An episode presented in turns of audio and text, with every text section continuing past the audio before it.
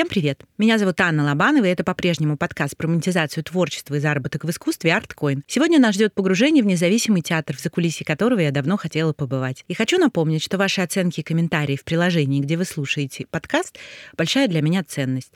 Я их все читаю, так что если у вас есть какие-то вопросы или предложения, тем более пишите. Сегодня со мной тренер по голосу и публичным выступлениям, актер и теперь уже еще театральный продюсер Вадим Курилов. Вадим, привет. Привет. Привет, Ань. Хочется охватить сегодня очень много тем. Давай начнем с техники речи. Я знаю, что два вас представителя этого прекрасного метода на нашей территории. Расскажите подробнее. Да, это правда. Я работаю по методу освобождения природного голоса, Freeing the Natural Voice, а, великого американского режиссера и педагога Кристин Линклейтер. И действительно, э, вот этим вот международным статусом Designated Linklater Teacher обладают два человека в России, СНГ, Восточной Европе. Это вот Таня Савина, телеведущая и преподаватель ГИТИСа в прошлом, и я. У нее свой проект, который называется Voice Way, и который я всегда рекомендую. Татьяну я могу всегда рекомендовать. У меня свой проект, который называется «Выйдем поговорим». Собственно, как называется моя программа на «Серебряном дожде». Но раз в год мы вместе с ней ведем этот тренинг на йога-даче. Это под Переславлем-Залесским на Плещеевом озере. Многие люди, которые используют метод Линклейтер в своей работе, но людей, которые учились у самой Кристины Линклейтера, кому она дала этот сертификат, это право преподавать. Вот нас двое. В чем уникальность именно этого метода, его особенность? Потому что школ очень много. Школ огромное количество. Суть этого метода в его названии. Это действительно высвобождение природного голоса, это не постановка голоса. Это высвобождение природных ресурсов, которые уже существуют у меня в организме, но по определенным причинам я ими не пользуюсь. Потому что в теле есть препятствия, которые мешают мне получить доступ к моим ресурсам организма. И мы занимаемся тем, что мы высвобождаем отпускаем эти ресурсы. Мы отпускаем лишнее напряжение и так далее. Один из твоих тренингов называется так «Как говорить, чтобы тебя слышали». Вот не могу не спросить, как же? Во-первых, попу надо расслабить. А также желательно сделать совершенно такую странную вещь, которая фактически ну, такое нарушение социально принятых норм поведения в нашей стране. Да не только в нашей стране. Надо еще расслабить живот. Вот можете представить, вывалить живот. Вот что такое расслабить живот? Мы же никогда не расслабляем живот. И попа у нас всегда напряжена, пардон. Ягодичные мышцы железные. Мы не просто ходим, мы сидим в таком состоянии. А вот если ты, кстати говоря, лучше даже заменить слово «расслабить» на слово «отпустить». Это знаешь, как «relax» на «release» или «let go». И вот мы отпускаем это самое лишнее напряжение тазового пояса, культурно говоря, живота и нижней челюсти, приоткрываем рот. То есть размыкаются губы, размыкаются зубы. И что получается? Воздух сам собой входит через приоткрытый рот и падает в глубину тела. И вот таким образом, заметь, мы начинаем дышать животом. Понимаешь, какой подход? Я не сказал тебе, так, Аня, сейчас мы с тобой будем дышать диафрагмой. Так, вы, выпейте, выпейте живот, округли живот, значит, возьми большое дыхание. Нет, я сказал, Отпустили напряжение тут, отпустили напряжение здесь, отпустили напряжение тут. Обратили внимание, что кончик языка лежит за нижними зубами, язык внизу, когда губы разомкнуты и зубы разомкнуты. То есть что мы сделали?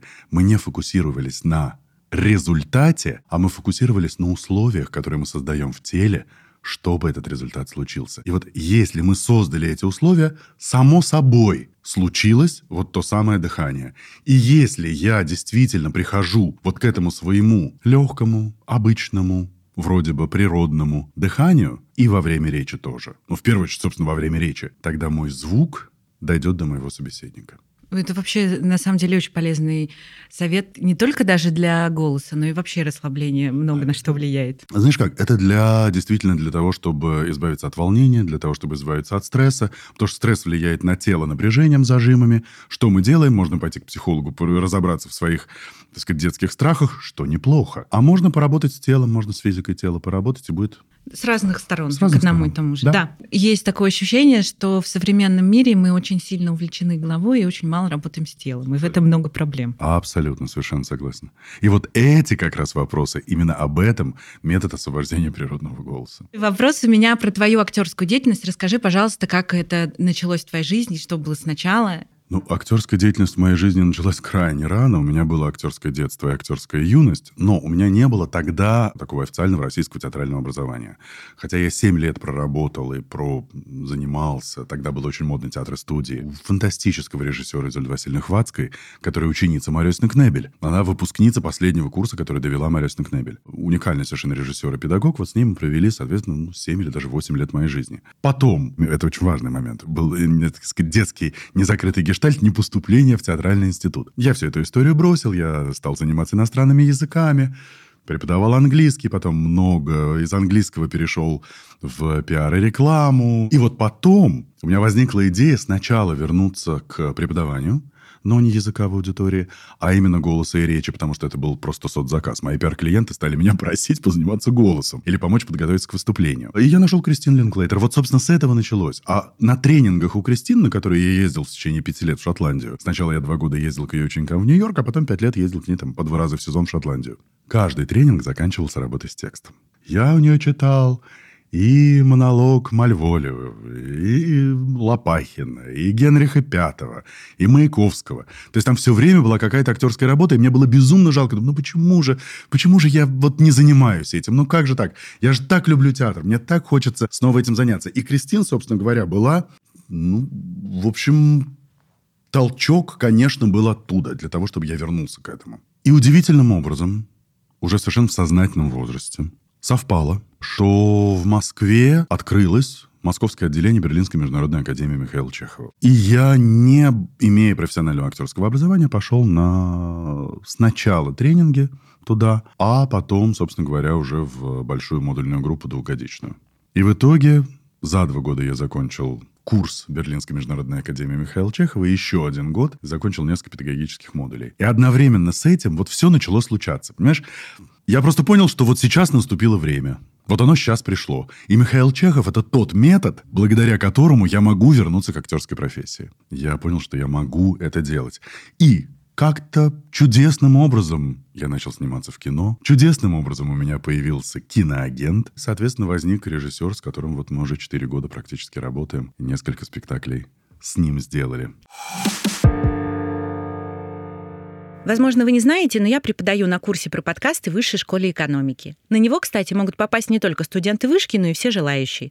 Если вам актуально, то следующий поток планируется в мае. Ссылку на него оставлю в описании. А еще хочу вам рассказать про подкаст выпускницы прошлого потока Ольги Ладыгиной. Он называется «Девятый хвост». Посвящен мифам и их связи с современностью и нашей повседневной жизнью. В общем, и тема интересная, и подкаст получился классный. Поэтому рассказываю вам с гордостью и советую послушать. Ссылку на него тоже оставлю в описании выпуска и нашем телеграм-канале. Недавно была на твоем спектакле, моноспектакле, который называется «Солнце Нижинского. Дневники катастрофы», и была совершенно поражена, что, оказывается, это тот самый независимый театр в чистом виде, которого в нашей стране почти нет. Значит, для тех, кто не в курсе, Вадим участвовал в придумывании, в создании этого спектакля с точки зрения творческой и работал с драматургией. Дальше Вадим является актером этого моноспектакля, и Вадим является продюсером этого спектакля. Ну, продюсер, это, конечно, такое, знаете, громко сказано, что называется. Почему громко сказано? Все, мне кажется, условия продюсирования выполнены. Ну, собственно, да, действительно. Это действительно история именно такая. Потому что вот режиссер прекраснейший мой Виктор Алферов, который много ставил в театре практика в лучшие времена, в нашей группе, в театральной группе, у нас такая смешанная профессионально-непрофессиональная группа. Мы действительно с Витей поставили уже два, там, даже три спектакля. И возникла вот эта тема некоего совершенно фантастического текста, который называется «Солнце Нижинского. Дневники катастрофы». Это не пьеса, это некий текст питерского драматурга Ольги Погодиной-Кузьминой, который когда-то в 12 году писал это как либретто для балета Эйфмана. Но Эйфман тогда балет не поставил, а поставил Родена тоже про тему сумасшествия. И Ольга, так сказать, собрала это в некий очень странный фантасмагорический текст, который практически невозможно сыграть. Есть опыты этой постановки. Мы начинали ставить э, этот спектакль в нашей группе. И вот в какой-то момент, когда у нас в этой групповой нашей постановке было... Ну, был момент, знаете, бывает такой разброд шатания, как-то вот непонятно, что происходит. В этом тексте, в котором вообще-то оригинально Ольги Погодиной-Кузьминой действуют две пожилые балерины, которые вроде бы сидят в сумасшедшем доме и вспоминают Дягилева русские сезоны, Нижинского, Корсавину, Кшесинскую и так далее, я в этом тексте увидел историю старого Нижинского. Ну, старого, Нижинского, которому 40, 50, 60, который не обязательно сидит в психиатрической лечебнице, но он уже с диагнозом шизофрения.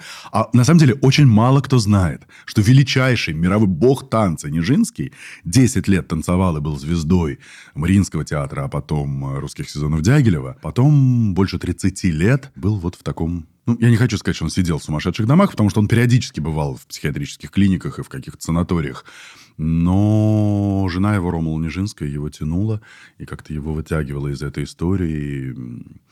Ну, в общем, практически 30 лет он был вот в этом тумане шизофрении. Конечно, выпрыгивая из него, ему становилось легче, хуже. У него были, естественно, большие периоды просветления, у него две дочери. Ну, вообще, конечно, судьба такая, да, такая короткая вспышка, и потом целая жизнь без сцены. И без э, творчества. Вот именно этот период меня очень заинтересовал. И в пьесе, э, ну вот в этом тексте уникальном, есть прям заложена эта история. Я тогда сказал Вите, Витя, знаешь что, я хочу сделать из этого моноспектакль. Я хочу сделать из этого моноспектакль, я хочу переделать она на он. Там две балерины говорят, и все время одна ссылается к какой-то Ольге. Ольга сказала, Ольга пошла. И мне сказал, Вить, знаешь, а я эту Ольгу переделаю на она. И у меня пойдет референс на жену. Он говорит, давай. Я переделал то, что мог только через какое-то время. А, ну, поскольку он дружит с автором, то что автор была автором сценария его фильма. Он позвонил автору, нас с ней связал, мы с ней поговорили. И он сказал, хорошо, неожиданно. Он сказал, переделывайте, я вам даю разрешение, денег не возьму, делайте. Так что автор дала разрешение на то, чтобы я это переделал. Ну, мы вместе с Виктором, но, в принципе, это такая моя первое, можно сказать, драматургический, мой первый драматургический опыт. Когда действительно я сделал полностью инсценировку, ничего не меняя, только добавляя там, где-то стихотворение Блока, где-то текст Бродского. Мне кажется, что получилась очень классная история, потому что, с одной стороны, она очень цельная получилась, а с другой стороны, вот это вот сумасшествие за счет очень разных тем и состояний очень хорошо передается. Должна признать, что в связи с этими всеми нюансами, мне кажется, это очень сложная актерская работа. Расскажи, как тебе это вообще давалось? Э, знаешь, работа актерская действительно очень непростая, потому что, ну, во-первых, это некий пожилой человек, ну, пожилой, слушай, мой ровесник, это я так про себя вообще, такой старый человек, такой пожилой человек, примерно мой ровесник. Ну, человек в возрасте, так скажем, не в себе, погруженный вот в эту трясину шизофрении. И, кстати, мы во всех описаниях пишем, чтобы, так сказать, оградить себя от э, того, что нам скажут, ой, а у Нижинского было по-другому, а это не точно биографически, а вот этого не было. Это все. Вот здесь это вообще не имеет большого значения. Это имеет, безусловно, определенное значение, но не имеет большого значения. Поэтому мы говорим, что, а может быть, это даже не Нижинский. Может быть, это даже человек, который думает, что он Нижинский. И это некий персонаж, который живет вообще-то в некоем постапокалиптическом настоящем, и мы не знаем, этот постапокалипсис, он у него в голове, или это действительно автор предлагает вот такую вот историю с тем, что это некая постапокалиптическая история. Для Нижинского это, конечно, была революция Первая мировая война. Понятно, что в принципе это все про ужасы и страхи Первой мировой войны. Хотя как они пережили Вторую мировую войну, это вообще отдельная история. Это жутчайшая история, как они пережили Вторую мировую войну. У Ричарда Бакла очень хорошо про это написано. А потому что, кстати, воспоминания Ромала Нижинской, его жены, э, были в 1933 году. То есть э, вот этого самого последнего периода, умер он в 50-м. Вот этого периода практически нету нигде, но вот Ричард Бакл по разговорам с Ромулой Нижинской об этом написал. Есть воспоминания Ромулы про последние дни, про последнее время жизни Нижинского, но все равно вот это, этой информации мало. В связи с этим для нас было важнее история с тем, что выходом из любой катастрофы является творчество. И то, что этот, этот персонаж, он то живет в своем постапокалиптическом настоящем и перепрыгивает в прошлое, когда он вдруг молодеет, вдруг вспоминает себя в училище, делающим танцевальные экзерсисы. Вот этот перескок из молодого в старого и старого в молодого, он перепрыгивает в очень много разных персонажей. Про спойлерю. Даже в Коко Шанель. Он еще интересен, конечно, очень тем, как вроде бы такой короткий всплеск 10 лет, но сколько эта звезда зацепила других орбит. Это вот, потрясает вот, абсолютно. это абсолютно уникально. Действительно. И с, точки, с актерской точки зрения, действительно, вот, возвращаясь к твоему вопросу, это действительно было очень непросто, потому что нужно было перескакивать. И именно благодаря актерской технике Михаила Чехова это мне удалось сделать. Давай немножко расскажем про команду проекта, и кроме вот Виктора, да, кто еще был, и как эта команда нашлась, на самом деле команда основная, это мы с Виктором. Потом мы советовались э, с моей подругой, с итальянской художницей Светой Перотти. Но в итоге, ну, понятно, что художник, конечно, должен присутствовать в процессе. И в итоге художником-постановщиком был тоже Виктор Алферов. Он придумал всю креативную концепцию, оттолкнувшись во многом от каких-то мыслей и идей, которые нам вначале давала Света Перотти. Мой друг, э, шведский композитор, дал нам свою музыку. Таня Митина, прекрасный хореограф, помогала с движением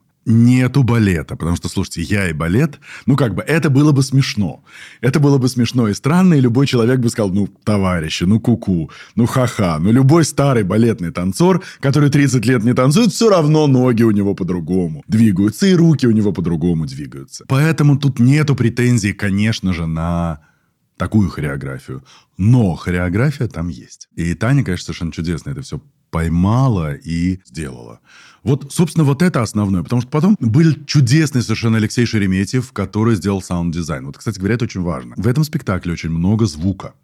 Там очень много голосов звучащих. И в основном это мои же голоса. То есть, собственно, это мой же голос, звучащий по-разному. В основном без обработки, но в некоторых случаях и с такой очень забавной обработкой. Есть женские голоса. Саунд-дизайн сделал Алексей Шереметьев. Жена его, Ольга Богданова, делала нам макеты. Тома Куркова делала макет афиши. Это другой был человек. Но вот основная команда — это Витя, Таня и я. Нужно заметить, что, мне кажется, этот спектакль просто идеален для антрепризных историй, потому что, ну, во-первых, моноспектакль, а во-вторых, там все декорации, при том, что они есть и очень интересно работают, да, они, их очень мало. То есть это какой-то малюсенький объем. Да, совершенно верно. Это прям было изначально такой концепцией, что все декорации прячутся в чемодан. И весь этот спектакль прячется просто в большой чемодан. Если проговорить про закулисье, какие трудности были, учитывая, что у тебя нет опыта продюсирования спектаклей? Как ты себе это представлял на входе и с чем столкнулся, что было для тебя неожиданностью? Мы делаем спектакль, все прекрасно, мы придумываем, мы креативны креативим.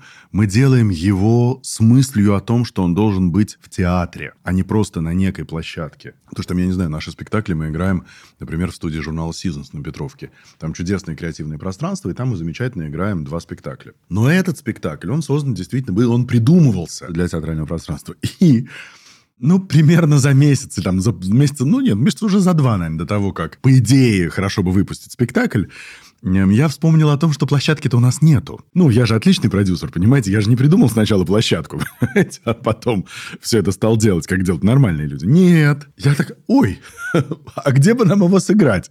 И вот это, конечно, было большой засадой. Во-первых, это действительно все мои финансовые вложения. И, конечно, не хотелось тратить на это столько, сколько могли бы взять, там, не знаю, государственные театры. Если предположить, что они могли бы сдать в аренду свое пространство. Предполагать, что кто-то меня возьмет и у меня будет пространство бесплатное или совсем недорогое, ну, нет. И действительно абсолютным чудом нашлось то пространство, в котором мы играли. Это театральная лаборатория Кук Лаб на Смоленке. Пять минут от метро Смоленское. Фантастическое пространство. Очень новое, очень современное. Маленький зал. Два года пространству. Вообще, на самом деле, там днем идут всяческие детские истории. А вечером идут э, взрослые спектакли. Кук от кукольный театр. Там изначально была история кукол. Ну, насколько я понимаю. Пространство нам идеально подошло, потому что там прекрасное световое оборудование. Он небольшой, он амфитеатром. Вот ровно все, что нужно было для нашей сценографии. Но это прям чудом нашлось. Это опять Витина заслуга. И вот Витя просто вспомнил про про эту площадку, на которой он год назад репетировал. Мы с ними пообщались, и все неожиданным образом совпало. Учитывая, что у нас подкаст про монетизацию творчества и всяческие финансы, не могу не спросить, насколько получился проект затратным, и насколько я понимаю, он не окупился, он пока в минусе. Если говорить о порядке цифр, не надо там до рубля, но в целом. Ну, до миллиона. Ну, это прям минус. Но мы начали это делать 16 июня. В студии Seasons Project была первая репетиция. Два спектакля было. Третий спектакль 20 будет. апреля. В четверг в 7 часов вечера Кук Лаб Смоленко. Что касается дальнейшей судьбы спектакля, какая перспектива? Дальнейшая судьба спектакля, во-первых, мы его собираемся, планируем играть в Москве, и я потихонечку общаюсь с людьми из Петербурга, я общаюсь с людьми из Перми, потому что вообще этот год юбилейный в Перми. Ну, понятно, что в Дягилевский фестиваль мы не попадем, но Пермь — прекраснейшее место, где рос Дягилев. Собственно, почему бы нет. Хочу показать его на русском языке в Тель-Авиве. Уже есть определенные тоже зацепки. Хочу показать его в Италии возможно, в Вероне, потому что та же самая моя подруга Света Пироти. На русском языке совершенно спокойно он там пройдет. Возможно, мы подумаем про Швецию. Вообще, когда я придумывал эту историю, я подумал, вот несмотря на все, что сейчас происходит, понятно, что жизнь сложная, жизнь тяжелая, все как бы все непросто в жизни. И я для себя придумал такую вещь. Я хочу спектакль, с которым я поеду на фринч-фестиваль в Эдинбург. Ну, потому что я могу его сделать на английском. Я, следующий этап это я его сделаю на английском. Ну, потому что у меня английский практически родной. Вот это следующий этап. Конечно, понимаете, мне бы безумно хотелось найти какого-нибудь нормального продюсера, который бы действительно, может быть, взялся за гранты. Потому что идея в том, чтобы, например, получить какие-то гранты на, я не знаю, тур гастрольный или на какие-то показы. Возможно, продюсеры региональные, которые взялись бы за организацию в той же самой Перми или в Петербурге. Ну, хотя там-то у меня есть люди.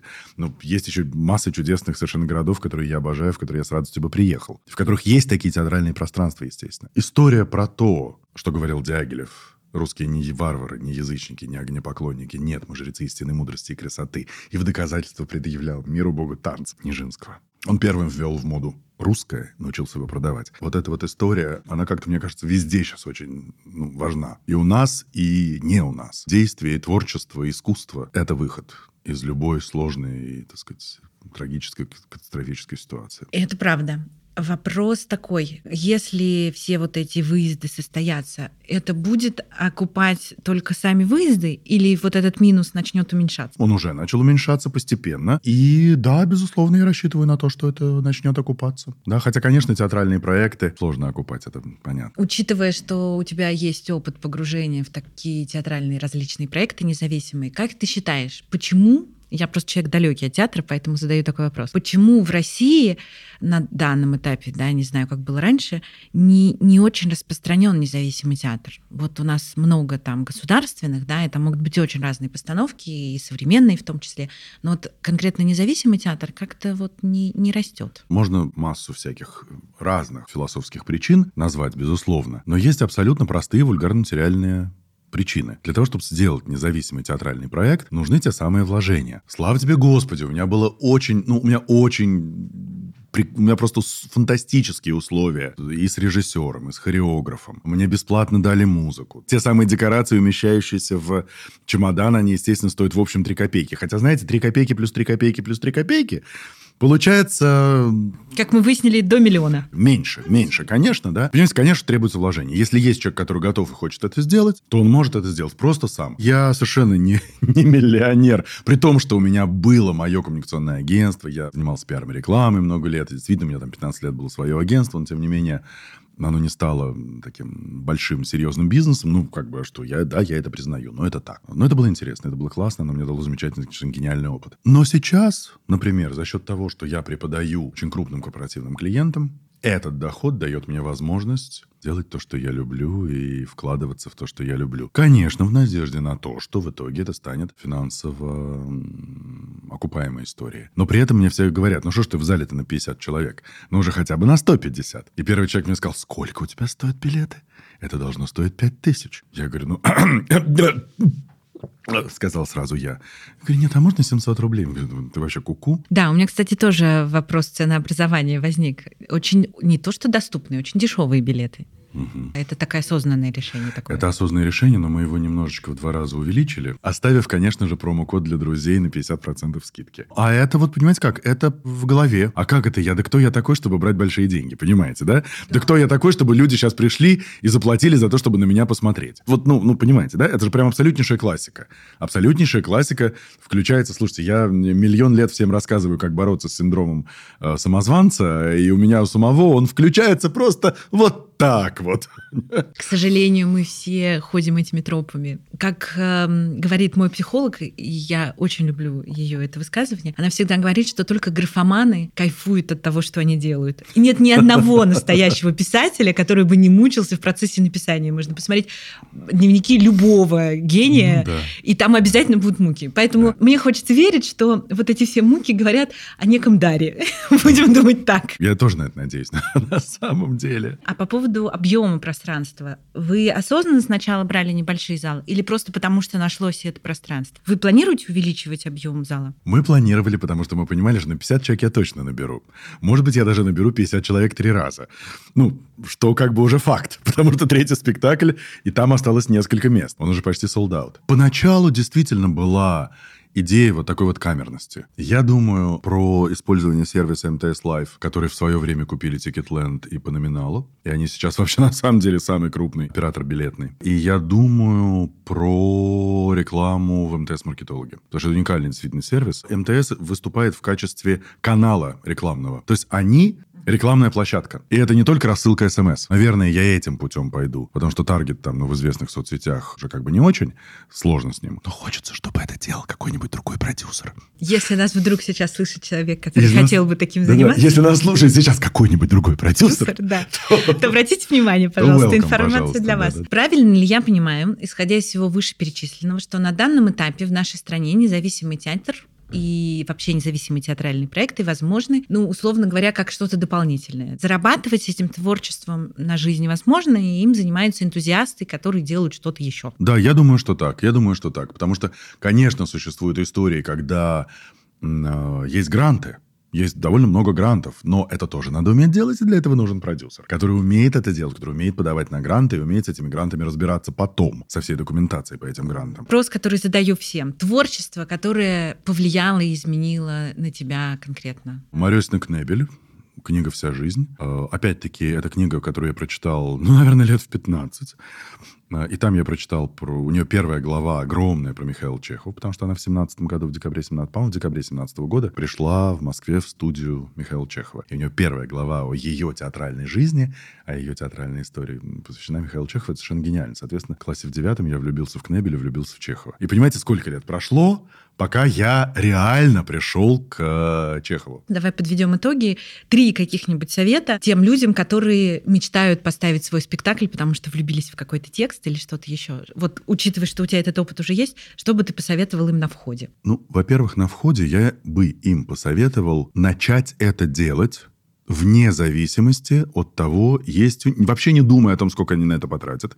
Потому что я, конечно, не думал в э, мае о том, э, сколько я на это потрачу. Просто не думать об этом совершенно. А может быть, вы потратите в три раза меньше или там в 10 раз меньше. Никто не знает. Если вы актер, который хочет поставить свой спектакль, то, конечно же, найдите своего режиссера. Если у вас нет амбиций самому это делать. У меня был мой режиссер и есть, и я счастлив, что мы работаем с Витей Алфером. И просто надо начинать это делать. И, конечно, важна регулярность. Мы бы значительно быстрее это поставили, если бы у меня было 5 репетиций по 5 часов в день. Понимаете, но у меня было 2, 2 репетиции по 3 часа в неделю, начиная с э, июня. Но это была регулярность. Я для себя определил, и мы с Витей для себя определили, что мы два раза в неделю этим занимаемся. Ну и, конечно, вообще по-хорошему поставить себе дату премьеры. Я плюс-минус это сделал, но сдвигал ее три раза. Спасибо большое. Спасибо. Если вы слушаете этот выпуск на площадке, где нет описания, то его вместе со всеми ссылками я, как всегда, добавлю в наш телеграм-канал. Его легко найти по названию латинскими буквами ArtCoin. Слушайте нас на Яндекс Музыке, в Apple и Google подкастах, в Кастбоксе и ВКонтакте. Спасибо вам за то, что отмечаете соцсети подкаста, рассказываете про него, за ваши комментарии и поддержку. Чудесного вам дня и берегите себя. Пока-пока.